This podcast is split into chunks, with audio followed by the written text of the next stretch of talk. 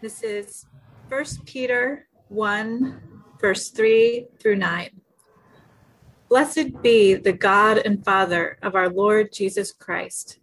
According to his great mercy, he has caused us to be born again to a living hope through the resurrection of Jesus Christ from the dead, to an inheritance that is imperishable, undefiled, and unfading, kept in heaven for you who by God's power are being guarded through faith for salvation, ready to be revealed in the last time. In this you rejoice, though now for a little while, if necessary, you have been grieved by various trials, so that the tested genuineness of your faith, more precious than gold that perishes though it is tested by fire, may be found to result in praise and glory and honor at the revelation of Jesus Christ. Though you have not seen him, you love him. Though you do not now see him, you believe in him and rejoice with joy that is inexpressible and filled with glory, obtaining the outcome of your faith, the salvation of your souls. This is the word of God. Is it possible that tomorrow can be better than today? Is it possible that tomorrow could be better than today? And the key word for me in that question is the word possible, because we don't really know what will happen tomorrow. We wish for the best, but we don't really know whether something small or something great that is difficult will come about. Um, but if there is the possibility that the future could be better than the present, well, then there's hope. And while we don't know the future, any of us, if we don't imagine that it's possible, well, then we lose hope and we don't have the fundamental resource that we need in order to face the actual challenges of life. Human beings are remarkably resilient. We can do great and amazing things in the worst of circumstances. There are peculiar moments of history where it is surprising what the greatness of humanity that comes out in appalling circumstances can happen. Uh, and yet, many of us will know that sometimes when we lose hope for whatever reason, we can't do basic, simple things, the day to day, just whatever is taken takes to, uh, to function. Um, hope is really important. And in the passage that was read, we are we are reminded that there's not just hope as a, as a motivational encouragement, but because of what we're celebrating at Easter, there's a, a different kind of hope, a hope of a different quality, a unique hope. What in verse 3 of the passage that was read is described as a living hope. And it's tied to what we're commemorating along with the church throughout the globe today uh, we remember in a particular way, and in a special way, we celebrate on Easter the resurrection of Jesus from the dead. Peter seems to indicate that something happened there that created a new possibility, a new kind of hope. So, as we look at the passage this morning, I have three questions I'm going to raise to walk us through this. Really, the focus is on verse 3. But why is it important to have a living hope? Uh, how does the resurrection of Jesus give us a living hope? And what difference does living hope make? So I'm going to begin with why is it important to have living hope? So, verse 3 that was read says that, that uh, those who are connected to Jesus, those who believe in him, those who have that spiritual renewal, being described as being born again, this life giving spirit, uh, talks about being born again to a living hope through the resurrection of Jesus Christ from the dead. And so there's the living hope, the resurrected living Jesus. But the contrast is that he was raised from the dead. And therefore, it's that uh, from the dead context that we celebrate just how profound the resurrection is. Uh, how many of you have trouble believing in the resurrection that Jesus was raised? I imagine a lot of you, it's not just skeptics, but it's any person, even if you otherwise um, are committed to Christianity, uh, why is it that the resurrection is so hard to believe? Well, it's not simply that it's an intellectual problem, uh, because in, in nearly every field you can dig up some brilliant person who's a Christian and who believes in Christianity and sometimes uses their own specialties like uh, history or sociology or philosophy to make an argument for the resurrection of the dead. It's not that there's insufficient information. One of the reasons that it is so hard for us to believe that Jesus didn't just come back to life like a uh, resuscitation, the kinds of things that may have happened even last evening in emergency rooms in our own city of somebody who flatlined but then came back. But, but he was dead, buried, and then his rising was not to extend a few more years on earth so that he can die, but his rising, the claim is that it was permanent. He's alive forever.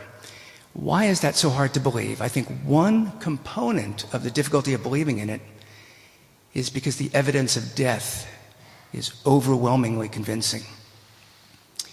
What do we know except the one thing that we assume is true for all of us, for every living being, and perhaps the planet itself, is that death is ahead of all of us.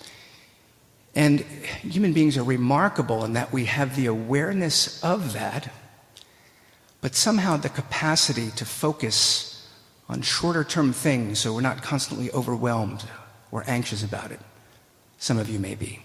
Most of us are able to distract ourselves. So, on the one hand, um, it would be strange to argue that any of us won't die, but it's also strange to fill our lives with entertainment um, if we're not grappling with that reality. It's a reality that's so convincing, but we're so afraid to face it and yet, when it comes up the claim that, that God has the power to raise someone from the dead, and we're so convinced of the nature of death that we think that doesn't sound true. And so, if we're really convinced of death, its ultimate nature, the impossibility of having any power over it, um, how does that affect us? How does that not sort of indicate that the, the whole of our lives is moving towards this difficult or tragic reality. And one of the ways that we distract ourselves is through various hopes. But those hopes are often a string of hoping in one thing until it fails and then hoping in another thing uh, to keep ourselves busy. And there's a sense in which human beings moving towards death experience a series of dying hopes. We need hope to be sustained to face the next thing. But when one hope fails, we need to replace it with another hope to keep ourselves busy, motivated, distracted. In claiming that there's a living hope, there's a contrast to life as we know it, life as we observe it, life as we experience it, which is a contrast to the fact that um, if death is not the end and if our current dying hopes uh, are not definitive, well, then there's something more sustaining than just keeping ourselves distracted. And by saying keeping ourselves distracted, you know, most of us find something to give us some meaning, some purpose, some, something in the future that we look forward to. It could be simple like a vacation. You get through the next two months because you know that eventually you'll have some good thing, and so you are able to do that. But, uh, but bigger picture, we usually need something, some assumption. Some people are goal oriented in which case having a goal gives you the discipline to do the things that you want to do. Some are not goal oriented, but maybe somewhat optimistic. I don't know what, what's going to happen or how to do it, but I just have kind of a perspective that keeps me going. But in the reality of life, dishes us occasionally uh, unfortunate circumstances that are big enough that it crushes our capacity to just will to hope and to be positive people. And then what do we do? Often the skill that we gain in life is to grasp as quickly as we can for some other hope to keep us going. And that sometimes works, but it doesn't always. So if you could imagine, for example, uh, somebody who spent many years from the time of their youth practicing an instrument and having aspirations to get into a top conservatory like Manhattan School of Music or some other highly competitive school and they audition and don't get in. Well, that's crushing to devote time and energy and to have the hopes of what the future can be, and then you don't get in. Well, what do you do with that? As, as an adult, seeing enough disappointment, reflecting on my own college years, what I would want to say is yes, this is disappointing, but boy, there are so many opportunities before you Uh, you may find if you just go to a university that there's something that actually really makes you glad. And you may find in five or ten years that you're so glad that you're doing something else that's even more fulfilling. That's easy to say. But that's not always how people experience it. So, in that moment, some people may have such despair of their dreams being crushed that they never recover. And the Bible warns about putting that ultimate hope in certain things. It puts it in the category of idolatry. If you've hoped so much in something that once it's failed, you can't recover, then it's been a religious hope. And that should be a wake up sign that we need a more substantial hope. And some people would pivot from that and try to be positive about whatever happened, but always feel that sense of failure, always wishing that their life could have turned out differently.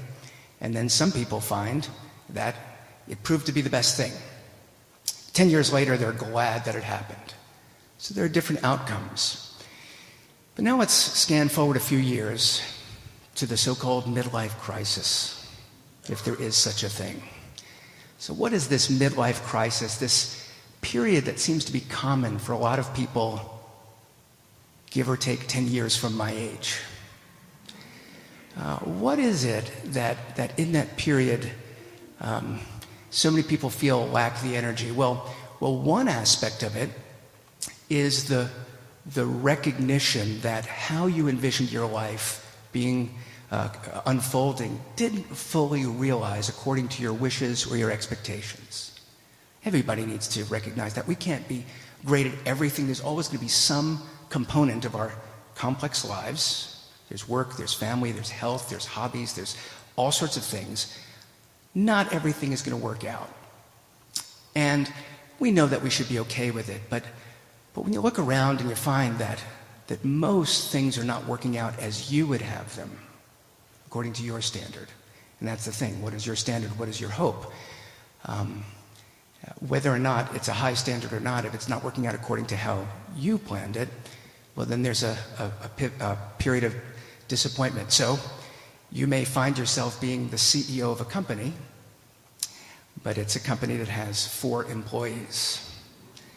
That's pretty good. You're CEO, but then you go to that college reunion and you're talking to your classmate that wants to buy Twitter, and you find yourself saying, Boy, I thought that CEO on the website would impress everyone, but now I'm, I'm afraid to admit what I do because it, it's not what I thought. I thought I might be in the top 10% of this graduating class for the rest of my life, and, and now I'm maybe only at 30%. Isn't that tragic? And there's that sense in which simply things not working out according to the great ideals that we have. Uh, that's one aspect of the midlife crisis. But I think the other part of it is you get to a point where you've pivoted from one hope to the next, that you get more realistic, that you realize if I just move on to the next thing, I now know it's the next thing. I'm now seeing the pattern. I'm seeing that my hopes uh, don't always come to the realization that I want them to. And so, as that disappears, the issue is not that your life is not good enough. The issue is that the life you're defining is not good enough, doesn't appear as though it has as many options to get better. Yeah, you could go to law school at 55, but it's not as easy as at 30 when you pivot. And so there's this sense in which aging in this world reminds us that, that we both need hope, but there's something about most hopes that are tied to our dying lives that wind up being dying hopes that are disappointing, discouraging, and, and hard to recover from consistently. And so, uh, what we need is a living hope. And there's a scene in um, the, the book, Fellowship of the Ring, the Tolkien book, where you have this council that meets to try to, to face Sauron, this evil figure, so power hungry, um, and it seems so impossible to face, to win. And this discouraged group starts to think, why bother? It's foolish. And Gandalf, this figure, says this He says, Despair is only for those who see the end beyond all doubt. We do not. He's saying we seem to recognize that it seems impossible, but none of us knows the future. You're assuming that the future is our failure, and therefore you're feeling despair, but we don't know the future. Tolkien is kind of interesting. He doesn't say, I know the outcome, we will succeed, and therefore you have hope. He's saying, but if we don't know the future, despair would be a problematic conclusion. And so simply deny it. You don't know. And it's the absence of despair that creates the possibility for hope. Maybe we could face this. Now, that's an interesting take on hope. It means that you don't need to know the future. You don't need to have it ironed out. You just need to know, and not knowing the future, assuming the worst is of no advantage to you. But Christianity does actually say if it's true that Jesus has been raised, we know something of the future if we believe that God is true to what he has claimed for those who trust him. That actually, um, it's not simply that we're fighting despair, but, but we're denying despair because we believe the future can be better. And so, why is it important to have a living hope? You need hope to face life and its difficulties. Your dying hopes are not going to help you for the course of your life. We need something better. And so, here's the second question How does the resurrection of Jesus give us living hope? How do we get this kind of hope? Not just another motivational thing that gets us to the next five or ten years until we move on, but something that actually changes the course and direction of our lives.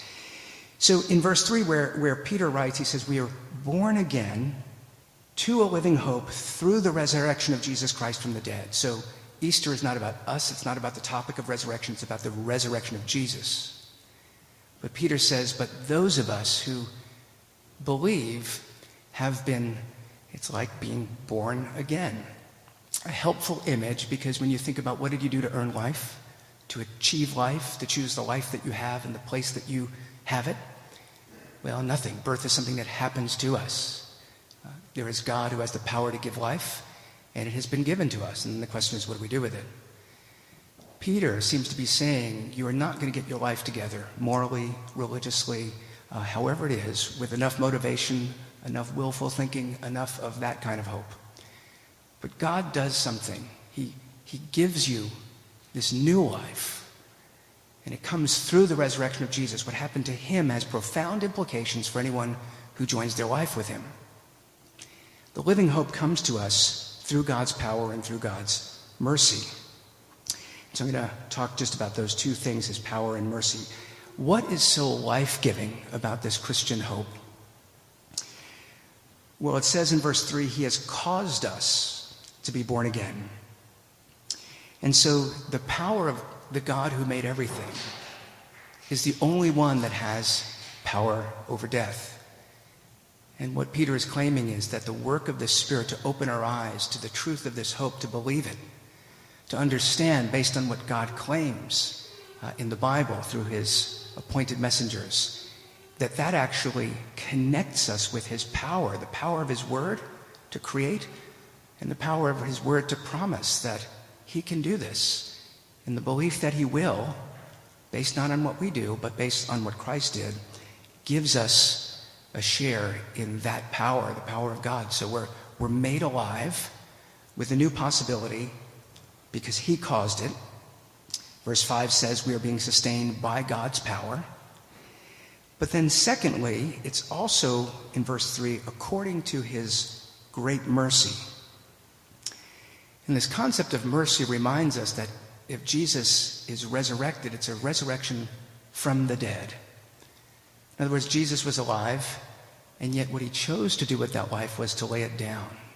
The explanation, the theology behind what happened to him was this was God's mercy to us, to the dying, to those who don't have hope, to those who can't do anything in how we live and what choices we make that could advance us beyond that final line, the grave. It's according to his very great mercy. And sometimes when we think about the costliness of God's grace, um, the life that we have, sometimes we imagine God is sitting somewhere in the heavenly realms with a huge pile of life, and it's just up for him to choose to dole it out. There's somebody that I will give life to. And the language of giving life is important in Christianity because God doesn't just dispense it from his store of life, but he sends the living Christ into the world to lay down his life. So when it says he gave his life, It's not that God is just out there distributing life. The claim is he gave his life. It's according to his great mercy. It means the death of Jesus can only communicate one thing that the scripture is telling us, which is God, in love, has done this for us. He sees our pitiful condition. He sees our hopeless estate. He sees the impossibility of it. And in love, he gives us life through the very laying down of the life of Jesus, who suffered death, humiliation, hostility, condemnation. So it looked as impossible as our minds can imagine impossible. And he says, He did that for you. And now, let's see what's only possible with God. He raised him up. And in that, he says to the dying, You may never get it together. You may have already done too much that you can't fix. But the mercy, the great mercy of God, is that He shares with us in His death. Uh, he shares with us in our death so that we will share with Him in His life.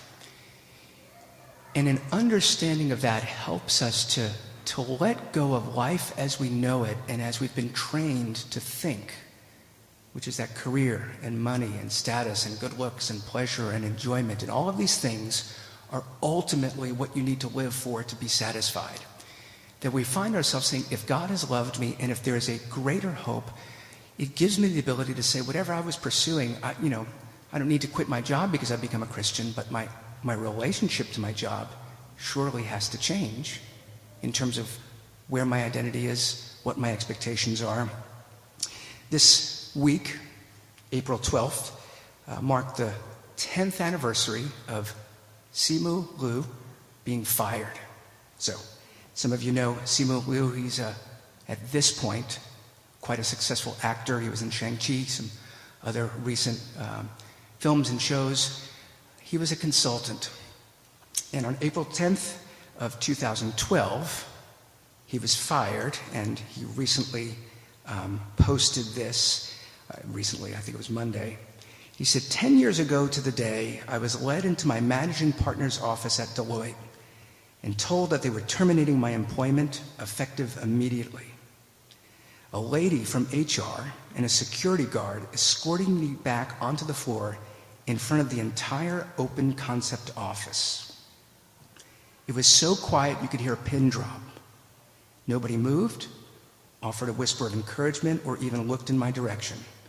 I fought back tears of humiliation, grabbed my things, and never looked back. So that's his experience. Now, he says, 10 years ago, I thought my life was over. I had wasted countless time and money that my family had invested in me. Years of schooling, gifted programs, trying to live up to my parents' expectations. It all came crashing down in an instant. Now, he's sharing a moment that I think many of us could imagine being in uh, if we don't have the specific memory of having been in a, a kind of moment like that. But he's also writing to us from the perspective of great success. And so I think he's sincere when he looks back and says, That life changing moment made my life better. I, I hated what I was doing. I was doing it for all the wrong reasons. And, and I wanted to be not just an actor, but a stuntman.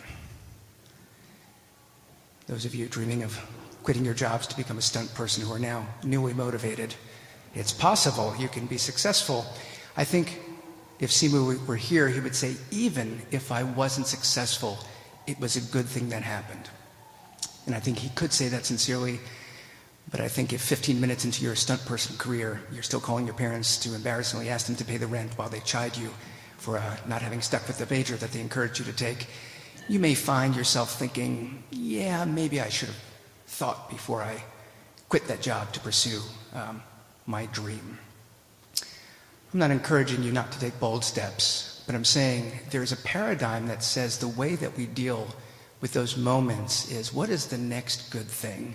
And here's a report of somebody that could look back. Things have been so good, he's able to say, it changed my perspective on the worst thing ever.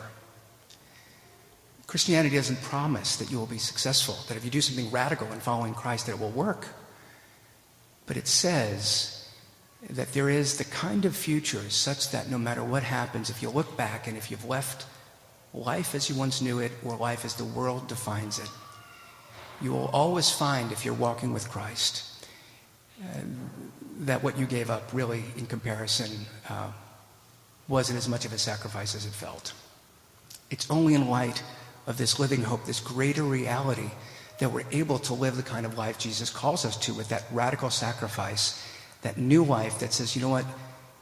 If this hope is real, if death is not the end, if there's something more powerful, if there's something better, well, there's a reorientation. There are new possibilities in life. So I could face my current stresses, I could face my current failures.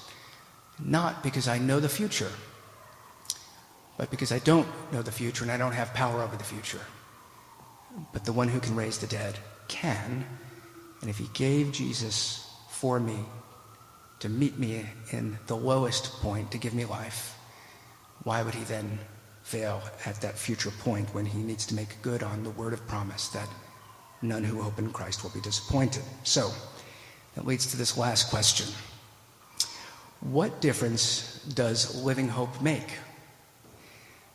If you say, I'm, going to believe this, I'm going to believe the witness of Scripture, I'm going to entrust my life to Jesus, I'm going to live according to his standards, I'm going to have my key and core hopes be different. What difference will that make? Well, uh, in verse 4, it says, There is an inheritance that is imperishable, undefiled, and unfading, kept in heaven for you. So there is a future. There's something being kept for us. We will not earn it, which means we will also not lose the privilege for it by failing. Um, that reality is meant to produce at least two things in us. The first is joy, and the second is love. This is the nature of the living hope, whereas our dying hopes produce anxiety and frustration and impatience and all sorts of things that are the marks that our hopes are failing. This living hope will do a number of things, but just from the passage. One, the living hope should give joy. Verse 6 says, In this you rejoice. He's not saying you've become happy people. He says you've, you've now received something of such great value and hopefulness that in it you rejoice. And then he goes on to say, though now, for a little while, if necessary, you have been grieved by various trials. And it's that reality that says Christianity doesn't fit the stereotypes of fairy tale religions of just wanting to wish that the future is the best because we can't handle the present.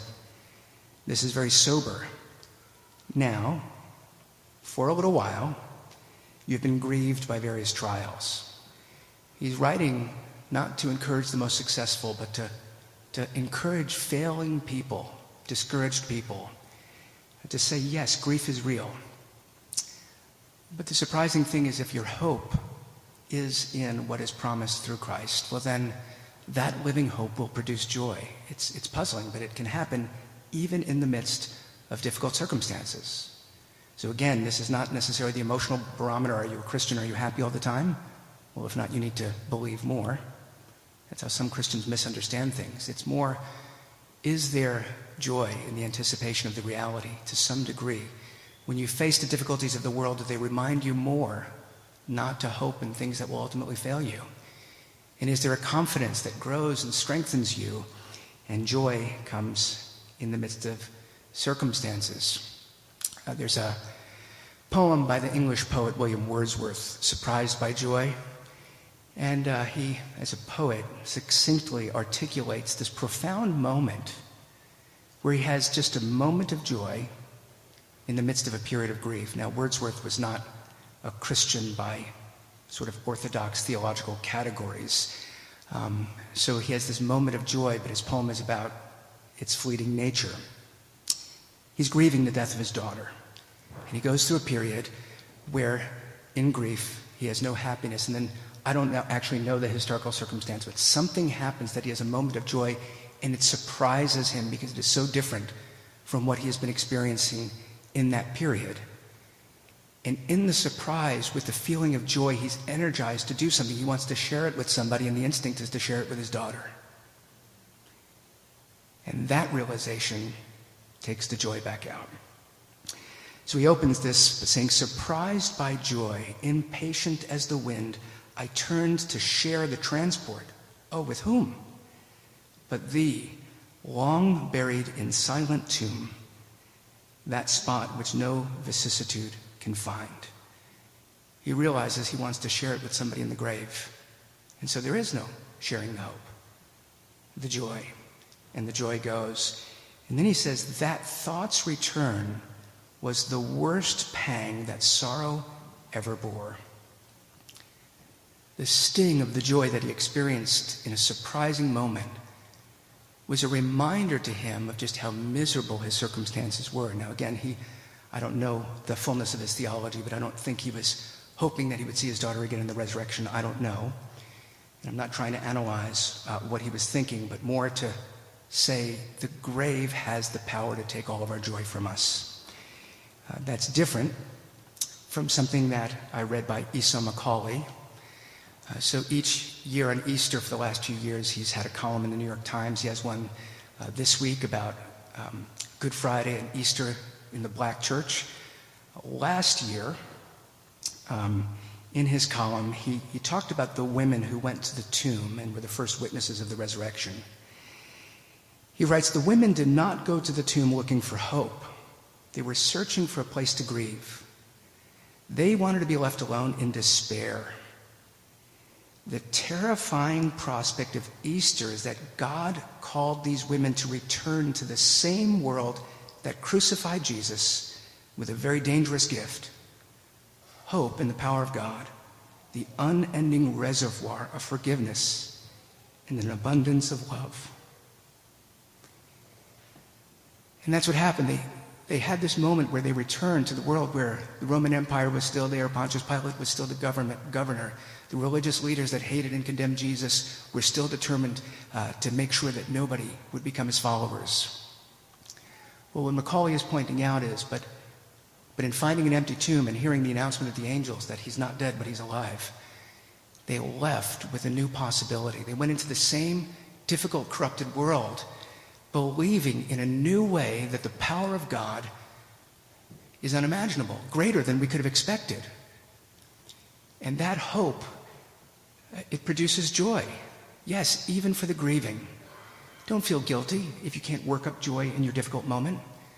But the focus is not on how to grasp joy. The thing is, in our difficulties, what will, you what will sustain you? If it's a living hope, what we're told is at some point you will be surprised by joy. It's not a fleeting joy.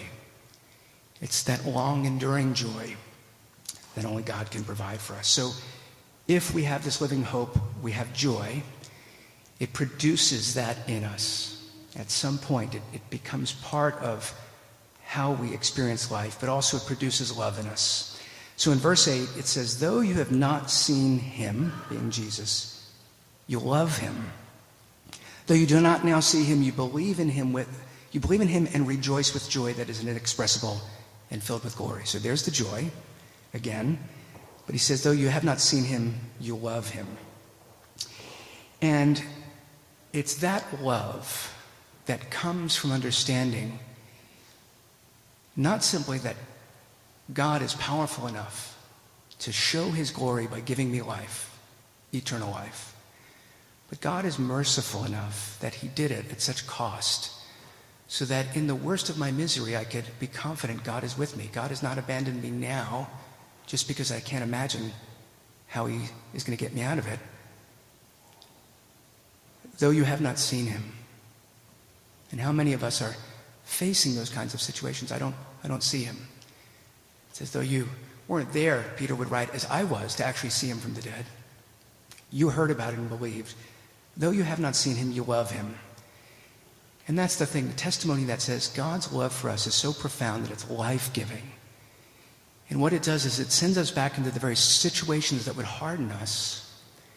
And it says, But if my hope is not in what's being taken or in what's failing, but my hope is in something great and eternal, well, then I, I have an energy to do what Jesus tells me to do, which is respond in this hard circumstance with love. If He has loved me, that love and its power will shape me more than my circumstances. And so For many of us, hope is difficult because we want to manage our expectations. I don't want to expect joy or love because if they don't happen, I'm going to start to lose hope. The Bible doesn't say be hopeful that you will have joy and love. Don't hope in joy, don't hope in love. There's a living hope. This life giving hope only comes from this eternally living person. That's the focus. It's not what he will give you, it's not what you will do, it's not what you will achieve, it's not what you will experience. It's Jesus Christ raised from the dead. He shares with you in your death. You will share with him in his life. That hope will not disappoint you. And then you may find that you have joy. You may find that love is shaping you. You may find that patience and peace and the various fruits of the Spirit are being born. We need that hope. We need a living hope. Easter tells us that tomorrow can be better than today. Maybe not literally, maybe not Monday morning, but what the gospel says is if you trust Him, your future will be better than your present. Let me pray for us. Our Father, we assemble as a dying people, if we speak biologically. Lord, we're a struggling people. We are a frustrated people. And Lord, uh, even in this season, for some of us, um, hope seems so hard to grasp. Lord, we admit because we hope in the wrong things and because what you did on that Easter Sunday was so unimaginable that we don't have the capacity to really believe that you are that powerful and merciful. So forgive our unbelief, Lord, but by your grace, grant us the Spirit so that in believing, we may have life in the name of Jesus Christ, that we would all have a living hope, a joy producing hope, a, a hope that is molding us as those who have received your love and are being shaped to demonstrate and enact it. Lord, you will get all honor and glory for this. And so, Lord, for the sake of Jesus Christ who suffered on our behalf, uh, grant us the fullness of that hope and that we would rejoice today at what you've done for us in him. We pray this through Jesus Christ. Amen.